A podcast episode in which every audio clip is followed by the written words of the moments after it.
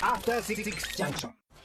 アフターシックスジャンクションここからは一流キュレーターから厳選した情報を伺うカルチャートークのコーナーです今夜はドラえもんのジャイアンの声などを担当する声優の木村昴さんですよろしくお願いしますよろしくお願いいたしますはじめましてよろしくお願いします。はじめましてはい、光栄でございます。こちらこそこちらこそ光栄ですいや、しかしあのもちろん声優さんにこんなこと言うのは本当失礼で、思わずでもね、思わず声出ちゃう。うわ声いい。いや本当に声がいいね素敵ですね。もちろんご本人まあ超イケメンでいらっしゃる。嬉しいありがとうございますということで木村昴さん、はいえープロフィールご紹介宇垣さんからお願いします。1990年6月ドイツ生まれの木村昴さん2002年にミュージカル「アニー」に出演し2005年4月より「ドラえもん」にてジャイアンこと郷田武の声を担当されています。アニメ「マールピンクドラム」配給をはじめとした数々の役のほか NHK 教育テレビドイツ語講座そして NHK 探検爆問のナレーションも務めています。2009年より天才劇団バカバッカを旗揚げし座長も務めていらっしゃるということです。はい、はい。その通りでございます、はい。えーそしてですね、まあ、はい。ちょっとメッセージも来ておりまして、はいはい。今日のまあ扱うそのヒプノシスマイク、後ほどね、えー説明はいたしますが、はい。えーラジオネーム、かやはさん、えーヒプマイヒプノシスマイク聞いた時から、えー歌丸さんのラジオに出てほしいなとずっと思っていたので、今回の木村昴さんの出演が決まったと聞いた時は、思わずやったと叫んでしまいました。歌丸さんがヒプマイに関わってくだされば、さらにやったとなります。お願いします。というね。もというね、嬉しいですね。まあ、じゃあ、これちょっとまあ、僕ね、ヒプノシスマイクご存知ない方もまだいらっしゃると思うんですが、あの木村さん、とにかくラップお好きって、僕なんかね、風の噂ですごい、はい。それを伺っててう、マジですか？僕らのライブ、僕あのもう数多くあ見させていただいてます。ちょっと最近はあまり行けてなかったんですけど、あのスタイルウォーズをええ初めて、はい。あの歌われた人間交差点はい。が僕最後なんですけど、ああ、そうですか、あいや、でも、言ってました。もう十分でございます。あありがとうございます。あ あ、そうですか。そうなんです。恐縮でございます。いえ。ということで、今夜はそんなラップ好き俳優、木村昴さんに、まあ、今、非常に話題になっております、はい。ヒプノシスマイクについて、いろいろ伺っていきたいと思います。お願いいたします。ちょっと先に曲聴く前に、やっぱり僕も、最初ヒプノシスマイクってこう、風のうまさでこう伝わってきたときに、あの、飲み込むのに若干時間かかったんですよ。なるほど。えはい。でそれは、えっと、アニメなの？とかね。えっと何なの？みたいになったんですけど改めてちょっと木村さんの方からヒプノシスマイクとは何か。わかりました。最初にご説明お願いはいしますか、2017年の秋に始動したプロジェクトでございまして、はい。声優史上初のラップ音楽 CD 企画なんですよ。あの、おっしゃる通り、最初、その、まあ、ゲームなのか、はい。アニメなのかとか、はい。いろいろこう、皆さんお考えになられたかと思うんですけれども、あくまでこの音楽 CD 企画としてスタートしたものでございます。はい。で、男性声優さん12人がキャラクターに扮してラップを歌う、まあ、ラップバトルプロジェクト、はい。通称ヒップマイ。ということでやらせていただいております。はい。はいえーということで、えっと、参加されている方々もうそうそうたるメンツがそうなんでまあ、本当に、要は、その、声優さん方が、ん。なんかその、本気で一回ラップをやってみようっていうようなことで始まったものです。これはどなたがその言い出しっぺとしてあるんですか？これあの、キングレコードさうん。んというところが最初企画なさってはい。始まったんですけども、はい。まあそこにいた方々ですよね。はい。が、あの、最初に言い出し、言い出したって言ったらあれですけど、まあこう企画なさって、はい。はい。で、一番最初にその、僕、木村昴に、はい。あの、お話をくだやっぱりラップさったんですよ好きとしてそういう知られていたからですかねやはりね。そうなんですよ。で、うん。まあ僕としても大変にあの光栄なことでしたし、はい。これまでその要はあのキャラクターソングとかアニメソングの中に、はい。そのラップっぽいものというんですかね、はい。そういったものはたくさんあったんですけれども、はい僕としてもなんかそのちゃんとラップミュージックとしてなんかこう成立してるものって、はい。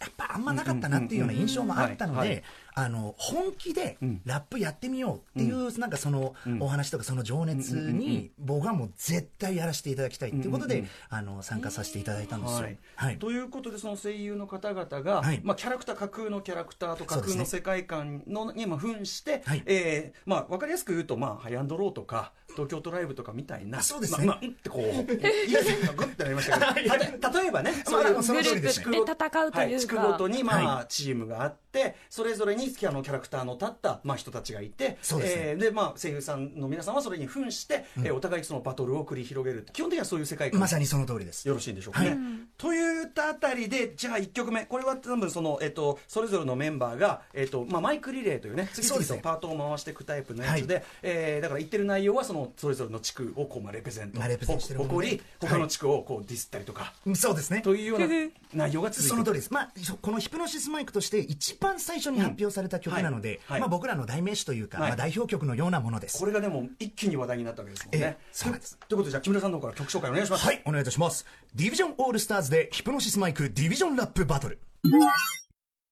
はい、えー、ということでヒプノシスマイクディビジョンディビジョンラップバトルということで、えー最初にまあ出したこれが話題になって、はいえーまあ、一気にこう人気が広がってでもう本当にあのすごいこう今でもねあのこうば実際に本当にバトル形式で投票してバトルしてみたいなので,、めちゃめちゃ盛り上がってたりするというね。その通りでございます。スマイクこれちょっと私あの、はいはい。ラップ界の端くれとしてちょっと、あのどう聞いたかちょっとお話ししてぜひ聞かせてください。いやもうまず端的に言って、はい。あの最初なんか全然前情報とか入れずに、まあ、そういうの話題になってるらしいで聞いた時に、もう最初に思ったのはものすげえちゃんとしてんじゃん。本当ですか？ということでね。すごくちゃんとしたヒップホップラップ作品になってるということと、だから真摯にあの作ってもらってるっていうかそれはもうすごくよくわかりましたし、はい。で聞いてるうちにそのラップのバースであこれってひょっとしたら誰が書いてるなっていう僕のその知人のラッパーたちの顔がどんどん浮かんできて、まあチェックしたら実際そういう人たちが関わっていた。なのでちゃんとしてるのはむしろ当たり前だったというところもあると思うんですけど、でそこからその上で僕すごい思ったのは、はい。あのまず日本語ラップってこう今いろんな進化遂げてますけど今ヒプノシスマイクはなんか日本語ラップのなんていうかな純日本語ラップ的な部分というか、ええ。すごく分かりやすくキャッチーな部分っていうのかな日本語ラップという手法が持つ例えばその言葉が直で伝わる部分であるとか、まあ、ライムを踏んでるからこそすごくこうキャッチーで覚えやすいとか、なんか日本語ラップが持つキャッチーな可能性みたいな、でそれって僕はまさにラップ始める時に日本語ラップにはそういう可能性があると思って始めてたので、むしろ今の現行の流行りのヒップホップシーンで流行ってるトレンドのラップよりもすごく日本語ラップらしい日本語ラップ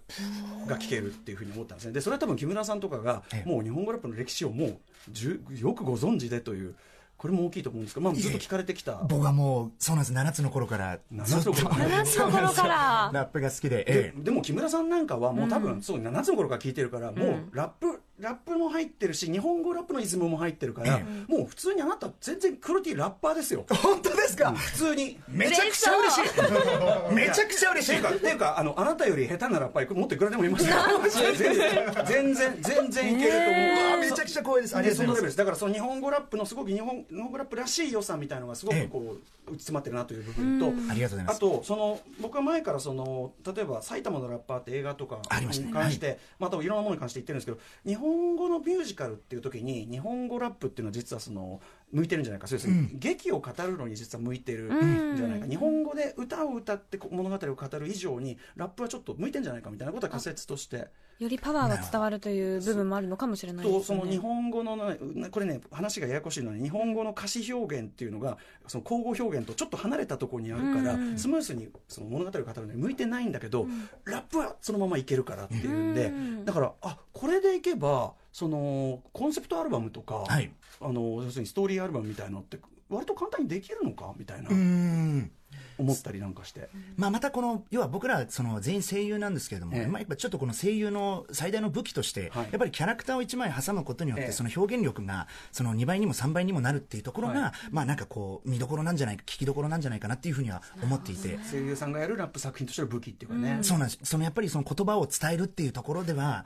やっぱり自信あるので僕らは、なんかそういったところもなんかうまいこと、はい。なんていうんですかねそのラップミュージックと声優さんの持つその言葉のエネルギーみたいなものが、うまいことなんかこう重なって今後もやっていけたらなっていうふうには思ってるんですよね。プラスそもそもラッパーって木村さんもご存知だと思うけど、どっかその架空のキャラクターを、まあ、演じてる架空ではないんだけど、演じてるっていうところがやっぱありますよね。ストーリーものやるにしたってある種そのストーリーをこう語る演じてるっていう部分があるから、はい。そういう意味ではなんかやられたっていうか、はい。声優さんにここまでうまくやられると困ったなっていう、うん、ぐらいの感じがあるぐらいですね。光栄です。はい、ということでちょっと本当にあのじゃ次ちょっとじ僕は実はこの今日あのリクエストしたんですけど僕からも、ええはい、ぜひ木村さんがいらっしゃるならこれでしょうっていう。はい、木村さんが演じていらっしゃる池袋ディビジョンというチームの、はい。これまあご兄弟ということで3三人兄弟でやってる三人兄弟のご長男のね一郎さんというね、はい。男気あふれる荷台に慕われる男がいて。ありがとうございます。はその一郎さんのテーマ曲で、まあ、事実上木村さんのソロナンバーですよね。そうですね。木村さんご自身が歌詞も書いて。そうなんです。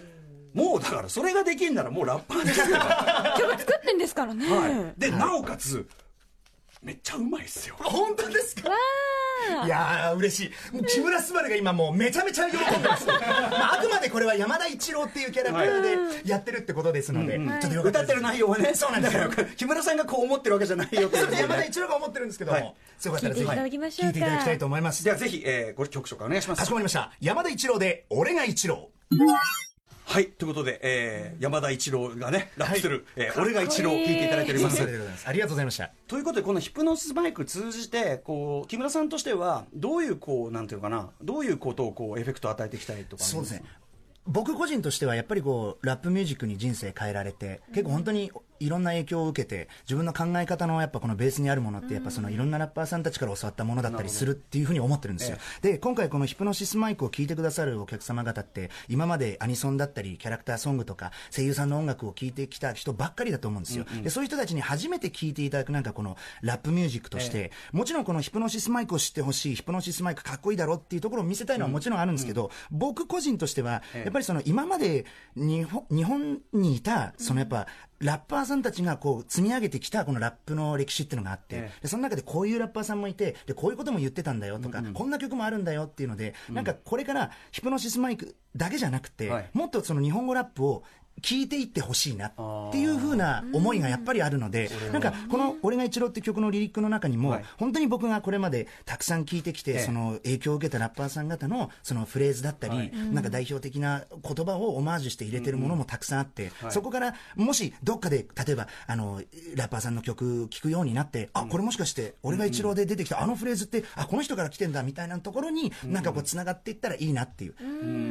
ラップってなんか教科書のようで自分でやっぱりこう見つけて探して、どんどんこう、調べていくところに面白さがあるっていうふうにも思うので、そうなんです。やっぱおっしゃる通り、ディグルっていうのが、やっぱ魅力だとも思うので、はい、聞いてくださる皆さんにもヒップホップラップミュージック、うん、もっと言えばやっぱり日本語ラップっていうのをもっとディグってってもらって、はい、そのなんかこう根本にあるようなやっぱりこの先人たちが積み上げてきたような歴史とか、メッセージをもっともっと聞いてほしいなっていうふうに思ってます、ありがたい限りでね。でも本当にすごい時代が来たなと思うのは、まあ日本語ラップってねとかくそのそれこそオタク界隈とは一番こう相性ね悪いとされまあ僕なんかその狭間でなかなか辛い思い、ね、いや辛くはないんだけど、あの独自のねあれで来たんだけど、はい、それががこう今自然にそのギャップが両サイドからこう埋まってくる。だからヒップホップ側でも全然例えばアニメ好きなんなんていうねそういうのがいたりとかも普通だし、なんか両サイドからこうちゃんとこうつながるルートを作る世代が出てきたなと思って、とってもあの頼もしく嬉しく思っております。頑張りますこれからも、はいということで、はい、はい、ヒプノシスマイク、え今後ちょっとさまざまな、今もうね、えっ、ー、と、だいぶシーズンが重なってとか、第2シーズン的な感じなんですかね。そうですね。ラップバトルをする、そのバトルシーズンっていうところに入ってるんですけれども、うん、ファーストバトルが終わって、今、セカンドバトルも終わって、で、その決勝戦といいますか、ファイナルバトルがこれからございます。これ CD 買うと投票にみたいな、その通りでございます。はいで、えっ、ー、と、まあ、よかったら聞いていただきたいわけでございますし、うん、あの、よかったら、あの、聞いていただいて、かっこいいチームの方に投票していただいて、うん。はい、で、その皆さんの投票によって、このファイナルバトルの結果が決まって。これ面白いのは、声優さんの人気投票に必ずしもならなかったっていうか、ちゃんとなんか皆さんね、バトルになってるっぽいのが。その通りです。ね。曲勝負にね。やっぱ声優さん、あの人が好きだからとか、あのキャラクターがいいからっていうところだけじゃなく、うん、やっぱり曲聴いて、こっちの曲の方が